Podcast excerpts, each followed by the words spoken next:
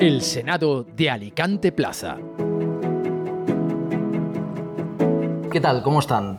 Empezamos en el Senado de Alicante Plaza y hemos pasado pues, de en la campaña electoral a estar pues, con las fotos de bebés y con las carantoñas de los políticos que parecían todos muy majos. Ahora ya se han relajado, se han puesto nerviosos y ya empiezan a dar el espectáculo. Desde el Ayuntamiento de Madrid, donde un concejal del Partido Socialista pues, dio varias palmaditas en la cara al alcalde Martínez Almeida, pasando por las Cortes Valencianas, donde Ana Vega y Baldoví dieron el espectáculo y parecían unos colegiales, a el Congreso de los Diputados, donde Óscar Puente y el Partido Socialista convirtieron la sede de la soberanía, soberanía nacional pues, en un circo. Y no me sorprende. Y lo que deberían hacer es autocrítica, porque están muy mal vistos los políticos, están muy mal vistos por la ciudadanía. Y no solo en España, sino en el mundo entero. Hay libros como El desencanto democrático, escrito por el filósofo J. Sendel, pues que demuestra que deberían estar más a la altura, deberían guardar más las formas y deberían leer quizá varios libros. Uno de ellos, El político, de Azorín, y uno que no es político, pero que les vendría bien, que es el Tratado de las buenas maneras. Y hoy nos acompaña, pues en tiempo de entrevista, Gerard Fullana, diputado en las Cortes Valencianas. Buenos días, Gerard, ¿qué tal? ¿Qué tal? Buenos días. ¿Todo bien? Pues muy bien. Ayer acabamos por la tarde la, la sesión plenaria de las Cortes y, y bueno, pues trabajando y fiscalizando al, al Gobierno, que es donde nos han situado los, los ciudadanos. Precisamente ahora que dices lo de fiscalizar al Gobierno, ha sido pues la investidura del señor Feijóo. Y creo que los valencianos hemos echado un poco de menos a Compromís. Hemos visto cómo Coalición Canaria, prácticamente todos los partidos regionalistas y nacionalistas, pues han dicho qué hay de lo mío. Y hay un poco la sensación de que Compromís ha estado bastante callado y no ha pues, luchado por los intereses de los valencianos. ¿Crees que se os debería de ver más en el Congreso de los Diputados? Eh, bueno, al final este es un análisis mediático más que político. Ya le digo yo que Águeda Amigo ha intervenido y, y está negociando en el sentido de, de una mejora de la financiación. Al final también, pues bueno, pues eh, es difícil, ¿no?, hacerse un espacio mediático. Eh, ya no depende tanto de Compromís como de los medios de comunicación. Compromís no ha estado callado, Compromís ha estado reivindicando. Mira, no hay ningún partido en todo el Congreso de Diputados que haya presentado las iniciativas vinculadas a la financiación que ha presentado Compromís, ¿eh? Al final, eh, el partido que siempre presenta las iniciativas de mejora de financiación es Compromís. Y vemos como cuando gobierna el P P las rechaza el P P y muchas veces cuando gobierna el P S O E las rechaza el P S O E. Pero creo que el partido más coherente... En, yo he visto perfectamente eh, la misma enmienda, eh, votarla en contra al P P en Madrid y al cabo de un año presentarla él para que la vote a favor el P S O E y al revés. Esto lo, esto lo hemos visto. Eh, yo pido a los medios de comunicación valencianos que destaquen más esto, ¿no? O sea, eh, le, los hechos, ¿no? Es decir, y, y esto lo vamos a ver. Eh, eh, antes de ayer Feijóo prometió una financiación a los valencianos, eh, pero hace cuatro años Rajoy votó en contra de ella.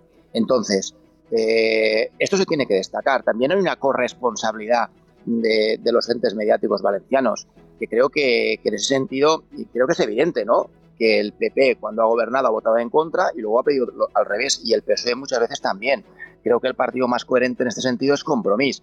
Sí que es cierto que seguramente no hemos, no hemos acertado en trasladarlo a la ciudadanía, porque al final, eh, ya, mira, ¿sabe cómo seguro que hubiéramos cambiado la financiación valenciana? Si Compromís hubiera tenido doce diputados y diputadas en las Cortes de Madrid. Eso es evidente, eso es evidente. Aquí...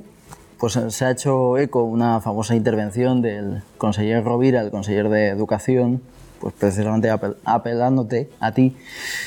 ¿Qué opinas de la situación de la educación con el nuevo Consell? Y sí que es verdad que pues, los plazos y los tiempos pues dicen que es culpa de, de su gestión, de la gestión de Compromís y de la gestión del Partido Socialista, en concreto de, de tu partido, que es el que llevaba esa consellería. ¿Qué opinas de esas acusaciones y cómo podéis rebatirlas, no? Eh, vamos a ver, eh, la semana que viene es el mes de octubre, lo digo porque las elecciones fueran en mayo. Eh, el sistema informático es el mismo que los últimos ocho años. ¿Y cómo puede ser que un sistema informático falle con el Partido Popular y funcione eh, a la perfección con el Botànic? Yo lo que creo es que, mira, hay una directora general docente, de personal docente, que es la responsable de las adjudicaciones. Mire, el día veintiocho de julio tomó posesión. Por la tarde se fue de vacaciones quince días. Eh, los que estáis en el plato, imaginaros que le decís a vuestro jefe el día que, vos contrat- el día que os contrata, eh, por la tarde me voy de vacaciones quince días. Y además es el, digamos, el momento más importante de, de vuestro trabajo, ¿no? Porque, a ver, la, perso- la, la directora general de personal docente, el momento del año más importante es durante las adjudicaciones. ¿Qué os diría vuestro jefe? Que no, ¿verdad? Es decir, os lo, ¿a algún ciudadano normal le permitiría eso? Vamos a ver, si tenemos a la máxima responsable de vacaciones, tenemos eh, a, al conseller ocupado en broncas políticas, uh, lo tenemos haciendo listas negras y pretendiendo tirar a la calle a trescientos técnicos, eh, digamos, porque no piensan como él, que eran determinantes para la adjudicación. Eh, creo que tirar la culpa a, al gobierno anterior es una irresponsabilidad. Sinceramente, yo creo que la directora general de personal docente tendría que haber dimitido, pero hace tiempo. Es que las adjudicaciones esta semana han, han vuelto a fallar. Esta semana. Es que el Botànic sacaba tres adjudicaciones por semana de profesores y el Partido Popular no puede sacar ni una. Y claro, van sacando globos sonda con el tema del valenciano, eh, creando polémica, que luego se ve, ¿no? Porque van creando polémica, pero a la hora de la verdad no saben qué hacer. A la hora de la verdad retiran la, la, las mociones, ¿no? Como, como ayer, ¿verdad? Pero está demostrando el conseller de Educación que a nivel de gestión deja mucho que desear. Y el otro día en Les Corts, Eh, creo que su comportamiento es impropio de un, de un conseller, sinceramente, ¿eh? Es impropio de un conseller. Vamos a ver, lo del transporte escolar, es que esto no ha pasado nunca en ocho años. Es que llevamos veinte días de inicio de curso y todavía ahora hay fallos en el transporte escolar. Es que es un problema de, de trabajo, ¿eh? O sea, de gestión básica. Eh, yo lo he visto muy bien, ¿no? En los gobiernos de Mazón, en la Diputación de Alicante, suele pasar, ¿eh? Suele pasar. Hay mucha, mucho marketing político, hay mucho marco, hay mucha agitación identitaria con las lenguas, con las banderas, pero hay poca gestión, ¿eh? En Mazón se tuvo la Diputación de Alicante en la peor en ejecución de toda España, y cuando no estaba así, cuando él entró, ¿eh? Es decir, eh, el colapso es tremendo en la Diputación de Alicante en este momento, y ya estamos viendo, eh, por lo que vemos, en la Generalitat que vamos por el mismo camino, ¿eh? No están saliendo las ayudas, las adjudicaciones son un desastre, eh, es decir, a nivel de gestión. Si yo le digo cuál ha sido, aparte de los anuncios de el año que viene bajaremos tal impuesto, a nivel de gestión de momento cero, ¿eh? Con vuestro paso a la oposición, pues a veces da la sensación de que os preocupáis de unos temas un poco baladís. Estoy hablando de Elche, por ejemplo, con el tema de los carriles bici, de Elche también con la famosa cruz de las Germanías, y podría irme a otros municipios. ¿De verdad no hay otros temas más relevantes que de verdad preocupen y hagan mejor la vida a la ciudadanía que esos temas? Es decir, ¿el que tiene necesidades va a dejar de tenerlas porque haya carriles bici en Elche? Eh, no, yo el otro día estuve, estuve en Elche, hicimos una rueda de prensa sobre, eh, pues eh, creo que eran eh, ciento cincuenta profesores y profesoras que faltaban en las aulas. Eh, estuvimos hablando de eso. Cada día, si, si miras un poco el, el, la agenda mediática del grupo de Elche, cada día habla de un tema. Tú me comentas el, el tema de la movilidad en las grandes ciudades. Eh, ¿Es baladí? Yo creo que no. Yo creo que la movilidad en las grandes ciudades, bueno, de hecho, si miramos eh, la agenda de las grandes ciudades europeas, es, un, es uno de los cinco temas más importantes. El marco que me sitúas de que la movilidad en las grandes ciudades es baladí, miremos Madrid, el debate sobre Madrid Central, es decir, si miramos el debate eh, en las grandes ciudades, la movilidad ocupa uno de los cinco principales puestos. Eh, creo, no creo que sea baladí, ¿eh? Pero tampoco creo que sea el único tema del que se ha preocupado eh, Compromís. Estábamos hablando ahora de educación. Mire, en el próximo pleno de las Cortes traemos un debate interesantísimo también para Elche, y es, se tienen que mantener eh, la privatización de hospitales, ¿eh? Es un debate baladí, no, es un debate importantísimo. Se va a votar el jueves en las Cortes Valencianas, la propuesta de Compromís, la reversión de los hospitales privatizados. Este es un tema importantísimo. No sé, no sé si más importante o menos que el de la movilidad, pero yo no creo que estemos tocando temas baladí. Al revés, creo que eh, si miramos un poco las sesiones en les Corts Valencianes y en determinados ayuntamientos, creo que Compromís, eh, para la representación, representación que tiene, está, eh, yo creo que está en plena forma política. Pues Gerard, muchísimas gracias por atendernos y un abrazo muy fuerte. A vosotros, un placer enorme ¿eh? estar en Alicante Plaza y enhorabuena por, por vuestro, vuestro trabajo de visibilizar, ¿no?, las necesidades, las noticias de, de la provincia de Alicante, que creo que, que nos hace falta, la verdad.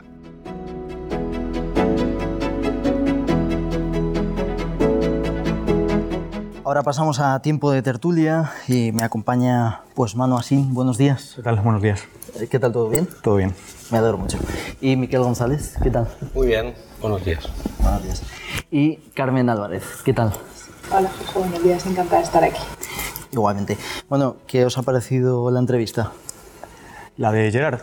Sí. Yo creo que bastante interesante. Es decir, creo que ha puesto sobre la mesa eh, varios temas. Ha sido breve, pero a mí me ha parecido entender que, por ejemplo, una de las, de las principales eh, eh, ideas que, que plantea es eh, la de la política como gestión y la política como, como enfrentamiento. Eh, sin entrar en valoraciones partidistas, si Compromís es más un partido de gestión o es más un partido eh, que, que, que ha venido a confrontar, o que si el Partido Popular de Mazón, tanto en la Diputación como en el Consell, lo que estén o no haciendo, sí que es cierto que en el clima político lo que vemos es, son, hay dos grandes conce- concepciones, ¿no? La, la política como enfrentamiento eh, entre amigo y enemigo, es decir, yo no reconozco las razones del contrario, sino lo que pretendo es aniquilarlo, eliminarlo, es prácticamente eh, negarle incluso la, la palabra, si puede ser, o la, la democracia entendida como una arquitectura dialógica, ¿no? Una, un proceso de construcción donde reconocemos en el, en el oponente una serie de razones que, si no debemos hacer nuestras, y al menos eh, debatirlas y, e intentar incorporar en la, en la medida de lo posible a, digamos, a nuestros eh, planes o, o acciones de gobierno. En este sentido, eh, bueno, yo creo que Compromís probablemente haya, haya aprendido mucho con la salida del, del Botànic. Ellos también entraron en ciertas polémicas y, y batallas ideológicas en las que a lo mejor no deberían haber entrado, cosa que quizá está haciendo ahora mismo el, el Consell de Mazón, ¿no? Es decir, eh, entrando en esa primera concepción, desde mi punto de vista, equivocada de la política, que no lleva más que al, al enfrentamiento y quizá al colapso, a la falta de gestión. Miquel. Bueno, eh, yo creo que Fullana se ha expuesto tal como es. Yo lo conozco más porque ha estado cuatro años de oposición en la Diputación, pero su, su estilo de hacer política es ese, ¿no? Él, lo que decía Manuel, le gusta mucho confrontar. Eh, es verdad que él no ha estado en, en tareas de gestión, pero bueno, eh, él ejerce un papel en estos momentos de oposición y él intenta poner, pues, negro sobre blanco lo que funcionaba antes y lo que no funciona ahora. Es bastante normal y básico, ¿no?, en política, por decirlo de alguna manera. La otra cosa es que los resultados electorales han dicho lo que han dicho, ¿no? Pero yo creo que ellos lo tienen asumido, eh, que les toca hacer oposición, van a hacer oposición. Yo creo incluso que ellos van a aprovechar todo la fase que le queda por pasar al P S O E de un cambio de liderazgo para, eh, para erigirse en la verdadera oposición a, al Consell de, de Mazón y de, y de Vox. Eso lo tengo claro y creo que lo vamos a ver, ¿eh? O sea, ¿crees que se puede comer al Partido Socialista? Lo van a intentar. Van a intentar que, eh, hombre, tanto con comer no, porque ya pasó el momento ese álgido que fue el dos mil quince con los mejores resultados, pero sí que eh, se van a convertir como en, en, en verdadera alternativa, es decir, como lo más diferente a lo que hay. El P S O E es un partido más convencional, por decirlo de alguna manera, y en algunos puntos estoy seguro que con el P P va a coincidir, con Vox está claro que no, pero eh, Compromís va a ir un poco más, más al choque, a aprovechar las crisis. Eh, después, bueno, ellos, yo creo que tema, el tema del marketing político lo, lo, lo dominan bastante bien y lo exteriorizan bastante bien, sobre todo en redes sociales.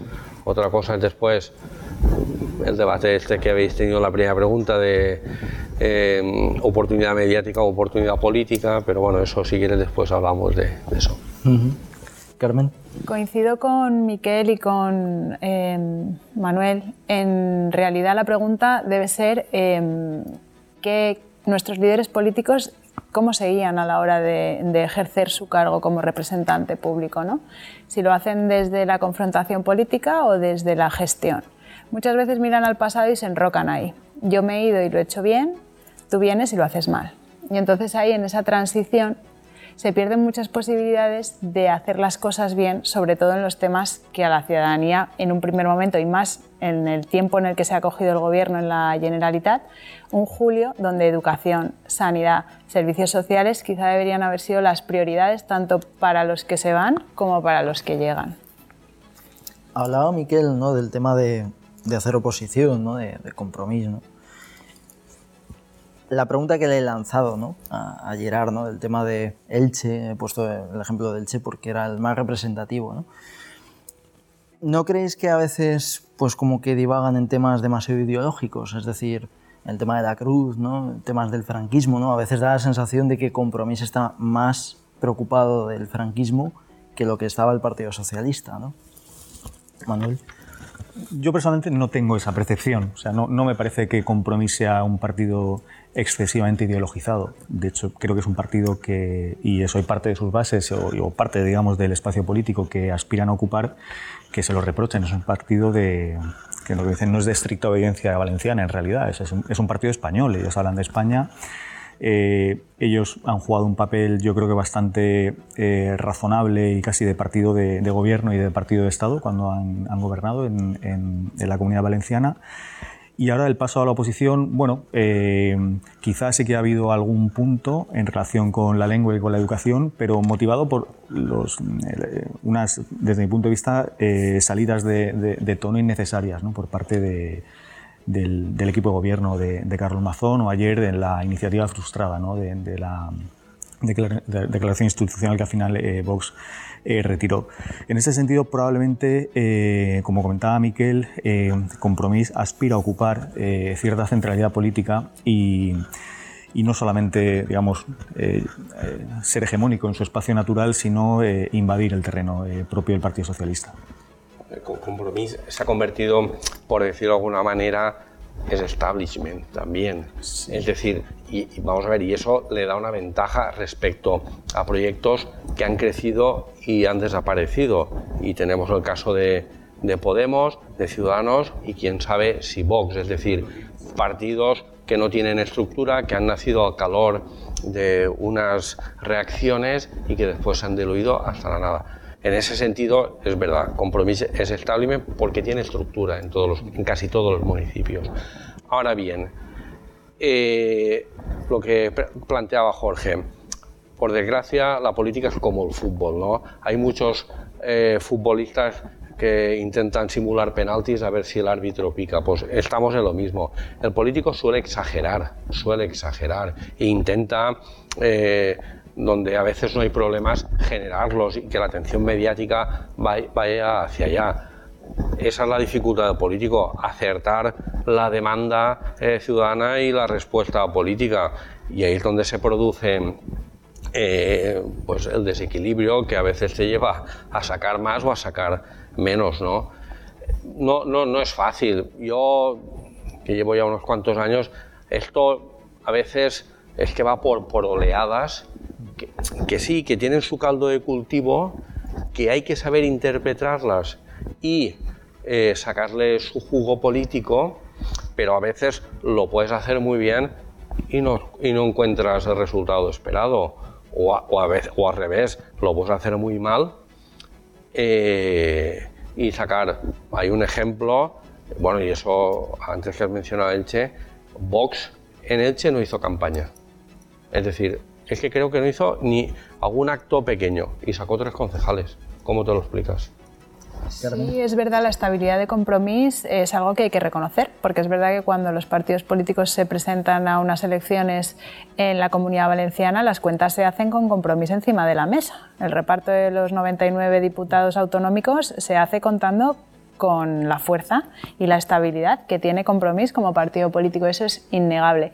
Y eso quizás es innegable porque el votante de Compromís vota Compromís como conoce Compromís y no le importa tanto el líder político, sino lo que representa Compromís. Cosa que otras fuerzas políticas no saben hacer. o no lo tienen tan gestionado, lo que decíamos, ¿no? El vuelco hacia cómo lo vuelco yo a la ciudadanía y cómo esa eh, masa mediática me lo acoge, hace suyo el discurso y al final se traslada en, un, en una amplia mayoría en unas Cortes Valencianas o incluso en la Diputación, que es donde más se pelea ese diputado, de dónde viene, qué municipios tenemos y dónde juega un partido importante los, los partidos. Y lo que decía eh, Miquel de Vox en Elche, es que hay partidos que en distintos municipios o a nivel local, regional, no tienen por qué hacer campaña. La marca, la marca les tira y a veces la marca te, te hace lo contrario. Es decir, en el año eh, quince, en el once le pasó al P S O E, ¿no? Con toda la gestión de la crisis de Zapatero, el P S O E tenía que esconder las siglas porque tenía un desgaste enorme, y en el quince le pasó al P P con todos los casos de corrupción, la, la, las, la, la, las siglas había que esconderlas. Es decir, que esto Eh, va por oleadas y tiene sus, uh, mi, sus mil aristas, ¿no? Sus momentos. Pero lo que sí que está claro, vamos a ver, los partidos, y eso con Jorge lo, lo he debatido muchas veces, el partido que tiene estructura, mejor o peor, pero eh, resiste. Mm. El que no tiene estructura, la ola, si no la aprovecha, eh, se la lleva, la ola se lo lleva por delante, y los ejemplos los tenemos. Y bueno, Eh, Ciudadanos, pero po- Podemos, es que Podemos, el problema que tenía, por ejemplo, es que no tenía concejales, y, y, y ahí se ha visto, es decir, no tiene estructuras locales, y lo digo Podemos porque Podemos sí, porque está vivo, eh, sí. Porque está medio vivo. Ciudadanos ya casi no podemos decir ni eso. Y hay que poner una, una velita, ¿no? Eh, Manuel, ¿querías tú añadir algo? Ya te he visto... No, no, claro. No, no. Ah, ¿no? Pues eh, Miquel ha dicho una, una palabra, ¿no?, que representa muy bien, vamos a pasar de, a otro tema, ¿no?, que es el tema de la investidura, que es el resultado esperado, ¿no? Y Feijóo todavía pues está pues pellizcándose, ¿no?, porque no, no, no se explica el resultado que sacó el Partido Popular en las elecciones generales. Quería saber vuestra opinión, la valoración pues de esta investidura, prácticamente la que fue la, la pasada semana. ¿Qué opináis pues del circo que se montó con Óscar Puente, de el discurso de Feijóo, de, pues de los episodios, ¿no?, que siempre pues se dan en, en la cámara baja, ¿no? Antes de... Quería añadir una cosita por una pregunta que le has hecho, Gerard, uh-huh. de, porque Compromís ha perdido visibilidad en ese debate, sencillamente porque ahora forma parte de una coalición más grande que es SUMAR. Y vale, sí, eh, Águeda Amigo podrá hacer ruedas de prensa, pero ya no tiene el impacto cuando, aunque seas uno, pero tu voto, si tu voto eh, es importante para esa suma, está claro que puedes ir y pedir, pero eso. Claro, no, no pero apuntas bien, ¿no? Lanzo otra pregunta, ¿no? Y ahora otra vez volvemos al, a lo del Congreso. Claro, yo planteando esto, ¿no?, la pregunta es, ¿a Compromís no le compensa presentarse en solitario? Es decir, como hace Coalición Canaria, hay, hay un caso, ¿no?, como, bueno, ahora se presenta prácticamente todos los partidos regionalistas por su cuenta, ¿no? Antes, pues, por ejemplo, Unión del Pueblo Navarro se presentó con el P P, pero el P P creo que lo... No, U P N fue el que rechazó presentarse con el Partido Popular. Compromís, ¿no le iría mucho mejor? No hablo a nivel electoral, pero a lo mejor que tenga un diputado y que ese diputado sea útil, porque de poco te sirve, por lo que decía Fullana, ¿no? No, es que ahora te- tenemos tres diputados, eh, si tuviésemos doce diputados, a lo mejor un diputado es más útil que doce, ¿no? Ahí, en, ahí entra en juego las circunscripciones y el panorama. Hemos pasado de un escenario que era eh, en, en, en el flanco de centro-derecha había tres partidos y a, había también tres o dos fuertes y más pequeñitos en la izquierda. Como ha cambiado, porque ha desaparecido uno por allá, la izquierda se ha tenido que recomponer en una plataforma que es SUMAR para sacarle más rendimiento a las circunscripciones. Eh, es decir, si tú vas por separado, posiblemente, ¿qué pasó? En la provincia de Alicante, elecciones de repetición de dos mil diecinueve. Eh, Podemos saca eh, ciento veinte mil y Compromís treinta y cinco mil y Compromís se queda fuera. Ahora van juntos, han sacado los mismos, ciento veinte mil, han sacado uno, pero estuvieron cerca del dos. En otra circunscripción como en Valencia sí que les han pasado de tener dos a tres. Entonces eso ya es, forma parte del sistema. Yo creo que el escenario era que tenían que ir todo bajo de un paraguas para tener los números suficientes para que diera lo que puede dar. Eh, vamos a ver, que a Compromís le gustaría ir solo, sí, él siempre antepuso su marca, eh, aquí es Compromís Sumar, pero a veces las circunstancias yo creo que son las que mandaron. Manuel. Claro, porque además estás en un contexto en el que se habían celebrado elecciones autonómicas y en las que Podemos había prácticamente desaparecido, donde Compromís, bueno, se había más o menos, había bajado un poquito, o sea, y el P S O E había subido un poquito, es decir, eh, ¿cuáles eran las perspe- perspectivas para las generales? Pues muy malas, si iban por separado, muy, muy malas, es decir... Pues lo que has dicho tú es clave, es decir, el, el, la pérdida del electorado de, de Podemos sí, fue era, era un drama, un drama. Fue, fue dramático, un drama, drama, tragedia. Y luego, por otra parte, pues efectivamente se trata de, de, de explotar cada circunscripción electoral. De hecho, si lo miras desde el punto de vista de la derecha, eh, eh, hay, creo que fue Feijóo quien propuso a Abascal eh, ocho circunscripciones en las que seis te retiras tú, dos me retiro yo, para precisamente eh, sumar votos bajo una sola marca y sacar ese diputado. Y si hubiera sido así, Feijóo hoy sería presidente del gobierno. Efectivamente, si hacen la lectura de las autonómicas y municipales, lógicamente lo que mejor, lo que más valoraron fue concurrir o no en una sola formación, porque efectivamente esto es muy sencillo. La ley o el sistema que tenemos de reparto de escaños, que es la ley D O N T, eh, establece una barrera electoral. Hay que conseguir un mínimo de votos y cuanto el pastel es el mismo a repartir. Entonces, si tú invitas a cuarenta, eh, lo vas a tener que repartir igual que si invitas a veinte. Lógicamente, es verdad. Yo cuando doy las clases de Constitución lo explico así. Digo, el sistema D O N T es esto. Yo tengo una tarta. Vosotros sabéis si a vuestro cumpleaños invitáis a veinte o a cuarenta. Y en este caso es lo mismo. Y hay que barajarlo con el reflejo de las autonómicas. La concurrencia o no, con una formación o varias. Ahí. Otro ejemplo, por ejemplo, aquí en la provincia de Alicante, eh, P P y Vox eh, crecieron en votos. Bueno, yo creo que Vox, Vox bajó un poquito, pero P P creció bastante y sacaron los mismos. Sacaron los mismos, es decir, la, el incremento de votos del P P, que se comió a todos Ciudadanos, no le dio ningún diputado más. Se quedó... Bueno, sí, le dio dos, pero no le dio... Lo que todo lo que tenía, sí. Claro. Sí, no, de hecho es uno de los debates, ¿no? La ley electoral, ¿no? Si se debe cambiar, si, ¿no? Y a veces no se cambia porque a los partidos grandes pues les beneficia, ¿no? Es que es no una ley interesa. Orgánica. La mayoría que se necesita para reformar la, el régimen electoral general son ciento setenta y seis diputados y estamos viendo en la investidura que cada vez está siendo más complicado llevar a cabo una reforma de esa ley electoral. Yo la veo imposible. Es decir, que se genere un consenso en eso. Es muy, muy complicado. Es complicado que, que se pongan de acuerdo, ¿no? Vamos a analizar brevemente, si queréis, pues, además como estamos hablando de la ley electoral, etcétera, el, la investidura que os ha parecido, el discurso de Feijóo estuvo a la altura, la prensa lo ha puesto bastante bien, dicen que, que bueno, que... Algunos dicen que nos hemos perdido un gran presidente de gobierno, ¿no? Porque al final dicen que es una investidura fallida, ¿no? Evidentemente, aunque la de Sánchez no está tan clara. Ahora los partidos independentistas están subiendo todavía más la, la, la puja y han dicho que o referéndum o no, o no apoyan, ¿no? Pues yo comparto unas palabras que dijo Feijóo y, y a, aprovecho para traerlas, que es que se retrataron todos el otro día en la Cámara Baja. Y esto es bien cierto, que hay un partido que ha obtenido un mayor número de representación de escaños y durante el tiempo en el que se ha considerado suficiente para obtener los apoyos lo ha intentado, sumando ciento setenta y dos escaños, a falta de cuatro para una mayoría absoluta. Creo que sí es cierto que mmm, las distintas intervenciones y los turnos de réplica no se hayan hecho por quienes acudieron a presentarse también como candidatos ante el jefe de, del Estado, no se haya llevado a cabo por esos candidatos que fueron al jefe del Estado a decirle yo también soy candidato, obtenga o no obtenga los distintos apoyos hasta que sea el debate de investidura.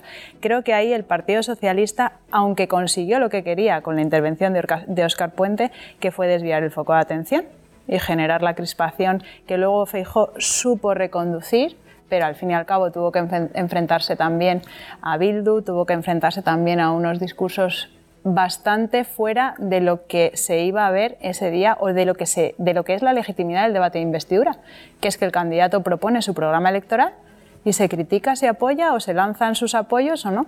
Y este periodo de reflexión de cuarenta y ocho horas entre la primera mayoría absoluta, que ha sido fallida, y la segunda simple, que marca nuestra Constitución, simplemente es para que los diputados reflexionen. Es un tiempo suficiente, considera la Constitución, para que reflexionen sobre lo que ha pasado y si cambian o no cambian su sentido de voto, porque aunque estamos sometidos a una disciplina de partido, bueno, sometidos, o estamos viendo, disciplina de partido, porque el voto tiene que ser, el voto de los diputados y senadores, lo marca la Constitución, es personal e indelegable. ¿Podían haber un cambio de votaciones ahora, cuatro, ocho escaños que se plantean los diputados manchegos, ya estaban reclamando por parte del P P, pues quizá eh, ver esos ocho diputados manchegos si se cuenta o no con él? ¿Por qué no? ¿Por qué no se puede hacer un, un ejercicio de voto en conciencia y tengo que votar las directrices cuando no comparto lo que están poniendo Esquerra y Junts encima de la mesa, ya el referéndum? Le hemos dado la mano y nos han cogido hasta el hombro. Entonces, quizá no estamos, volvemos otra vez al mismo debate, lanzando a la ciudadanía lo que es un debate de investidura y una votación. Es eso, que luego durante el transcurso del gobierno no se llegan a acuerdos, a pactos, es una ingobernabilidad total y absoluta. Bueno, pues tú eres el presidente del gobierno y como marca la Constitución tienes un año. Al año puedes disolver las Cortes de nuevo y convocar elecciones generales. Es que no estamos jugando bien las cartas de la democracia. Yo creo que la investidura de Feijóo, eh, más allá de mostrar todas las cartas, que yo creo que ya están claras, eh, tiene una lectura más interna. Yo creo que él ha reforzado su liderazgo, ha calmado un poco a la ala más dura del P P y con esos intentos que tuvo al principio de, por lo menos, sentarse eh, con Junts, eh, se dio cuenta de que era imposible. Y, y es posible que sí, que salga reforzado internamente, que tenga una unidad eh, en torno a su figura, pero bueno, ha llegado hasta ahí, hoy lo veremos en la segunda votación y a partir del lunes empieza otra partida, que una cosa es cómo empieza y otra cómo acaba, que puede salir bien como no puede salir bien y nos podemos encontrar con una repetición electoral. Eso está más claro que... que el agua, y veremos. Pero eh, aquí, eh, para mí, la, la gran conclusión, más allá de liderazgos internos, eh, diálogos, es eh, la lectura territorial. Eh, eh, ¿Quién la consigue encajar? Siempre y cuando no se salga del marco de la Constitución. Esa es, para mí, la clave. Quien lo consiga y puede gobernar, porque Eh, no solo basta con sacar la investidura, sino eh, tienes que tener un presupuesto, porque si no, dentro de un año estamos en elecciones, o año y medio puedes estirar como mucho, no puedes prorrogar, pero no le auguro muchas ganancias en caso de no haber un presupuesto. Bueno, yo creo que, que Feijóo se reveló eh, ante la ciudadanía española como lo que es, que es un político eficiente, solvente y contundente cuando quiere. Eh, se erigió también como líder de el, toda la derecha. Yo creo que, que también se, se comió a Abascal y, y acalló las voces críticas internas que sugirieron que quizá era el momento de que Ayuso... Abascal tampoco le ha pasado como Compromís, no ha tenido nada de visibilidad en, en, en, este, en este debate. No, no ha tenido ninguna como, como muchos otros, ¿no? Eso es, eh, es lo primero, ¿no? Lo segundo, que hay una cosa que llama mucho la atención, es decir, cómo la, digamos, el bloque de izquierdas es capaz de aglutinar o de reunir todos los votos, independientemente del territorio de la comunidad autocircunscripción donde, donde se emitan, y cómo curiosamente la derecha es incapaz, ¿no? Eh, Feijóo obtiene los votos del P P, de Vox, de Coalición Canaria y U P N, ¿no? Creo, si no me equivoco, no me dejó ninguno. Sin embargo, hay dos partidos, que son el P N V y, y ahora es Junts, o antes era Convergencia, etcétera. Bueno, pues el, el, lo que era tradicionalmente la, el, el centro-derecha eh, eh, nacionalista catalán, que siendo tan conservadores o tan liberales en economía como, como podría ser el Partido Popular, no son capaces de llegar eh, prácticamente a, a ningún acuerdo. Y cómo hay esas posiciones tan encontradas, es decir, no, eh, el, el portavoz del P N V le dijo, si no estuvieran los votos de Vox, pues quizá estarían los, los nuestros, pero no cuente los cuatro, sino quite antes los, los treinta y tres, ¿no? Sin embargo, el P S O E es capaz de, eh, de aglutinar y de, de lograr ese voto a favor de todos, con lo cual evidentemente la, hay que hacer esa segunda lectura, que es la, la territorial.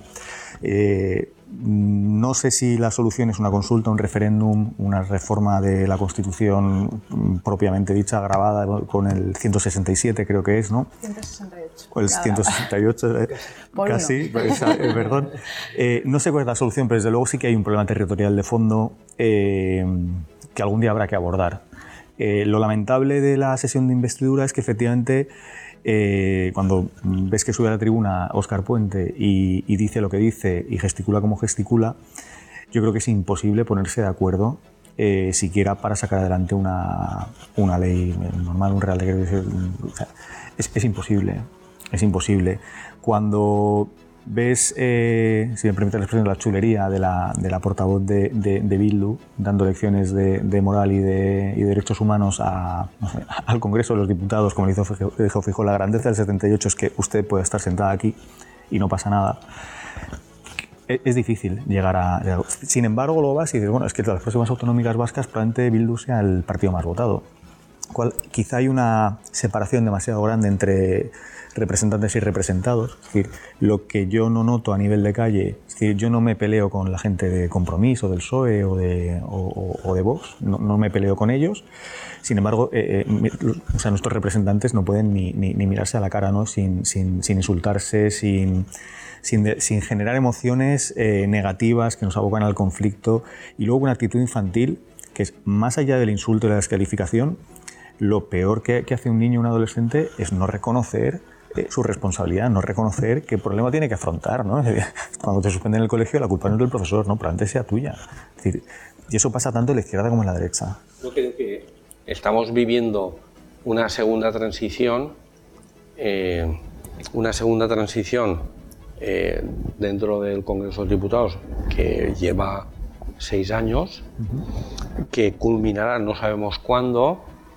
Eh, no sé si a lo mejor la amnistía es ese punto final para empezar de nuevo, o tiene que haber una consulta, como sea, de qué tipo de relación tiene que tener Cataluña con España. Te, te voy a interrumpir y te voy a hacer una pregunta, uh-huh. es decir, Eh, y como hay una experta en derecho constitucional que me corrija, porque probablemente voy a, o sea, no sea del todo correcto o preciso lo que voy a decir.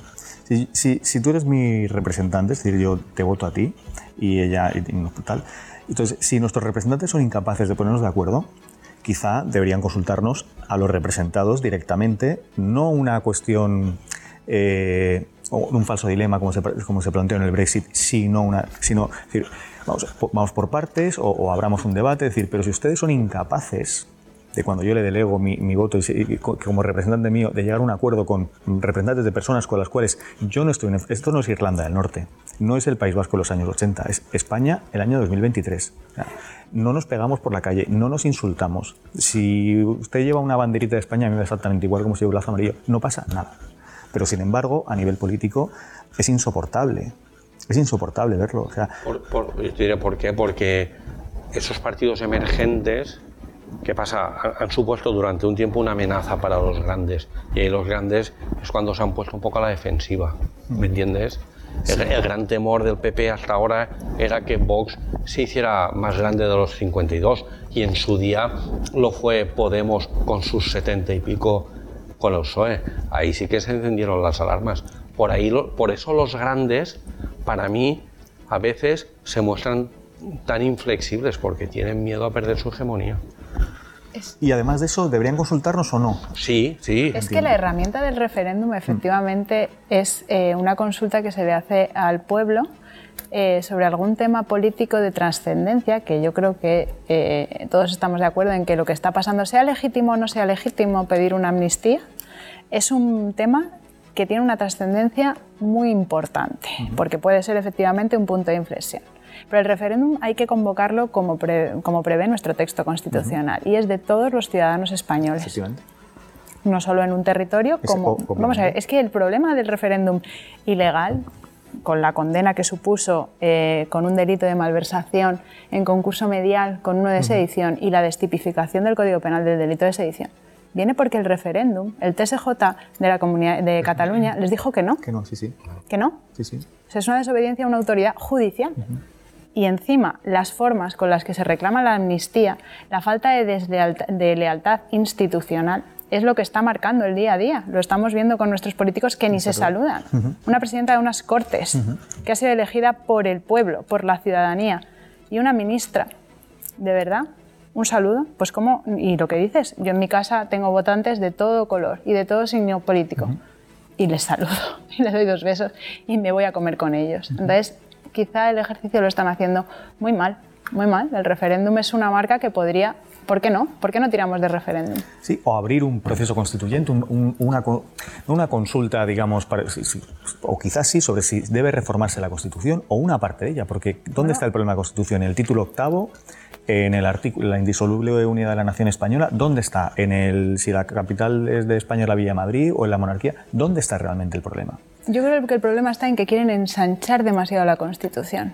La quieren eh, interpretar tanto a sus formas y maneras, y no ha habido una estabilidad constitucional o un intérprete constitucional estable que se haya movido, porque no puede ser así. Es decir, la, la sociedad del año, de los años ochenta no es la misma que la, en la que estamos ahora, y lógicamente el Tribunal Constitucional, como garante máximo de la Constitución, tiene que hablar de la Constitución atendiendo a las distintas partes de la sociedad en la que estamos viviendo. Eso es, está clarísimo.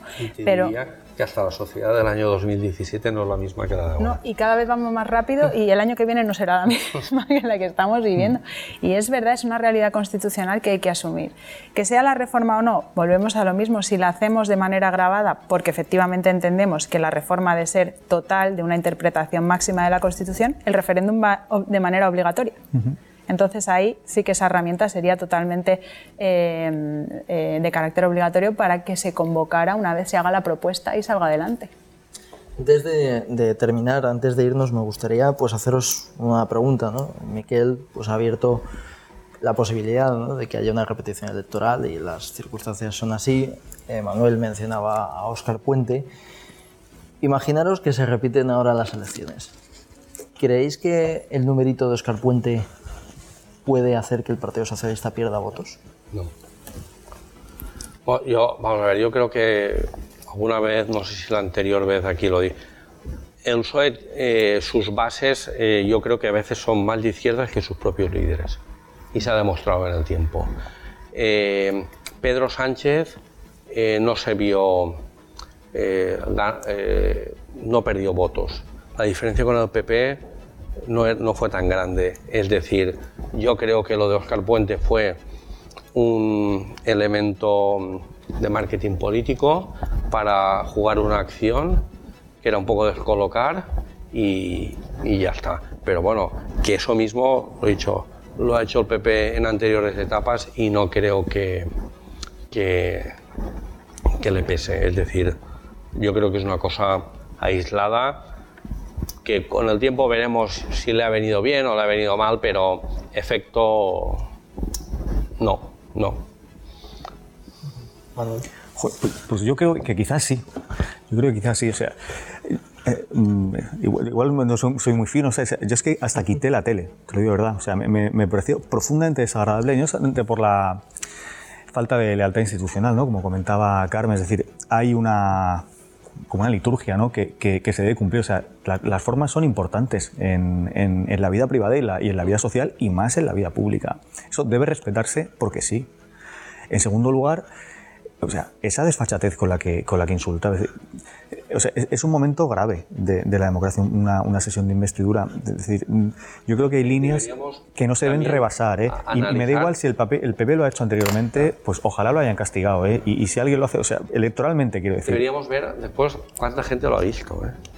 Porque hay un sector de gente que pues sí, no que, se, que, que seguimos eh, la actualidad, pero hay mucha gente que vive muy feliz. Si yo siendo afín, afín y afiliado al Partido Popular, a mí me molesta cuando ayer en el, en el, en el, plenar, en el, en el pleno del ayuntamiento no tenemos una posición clara de defensa de la lengua valenciana, en, en, como dice la Academia de la Lengua Valenciana, ¿no?, de, que es, es de lengua catalana también. Me molesta eso.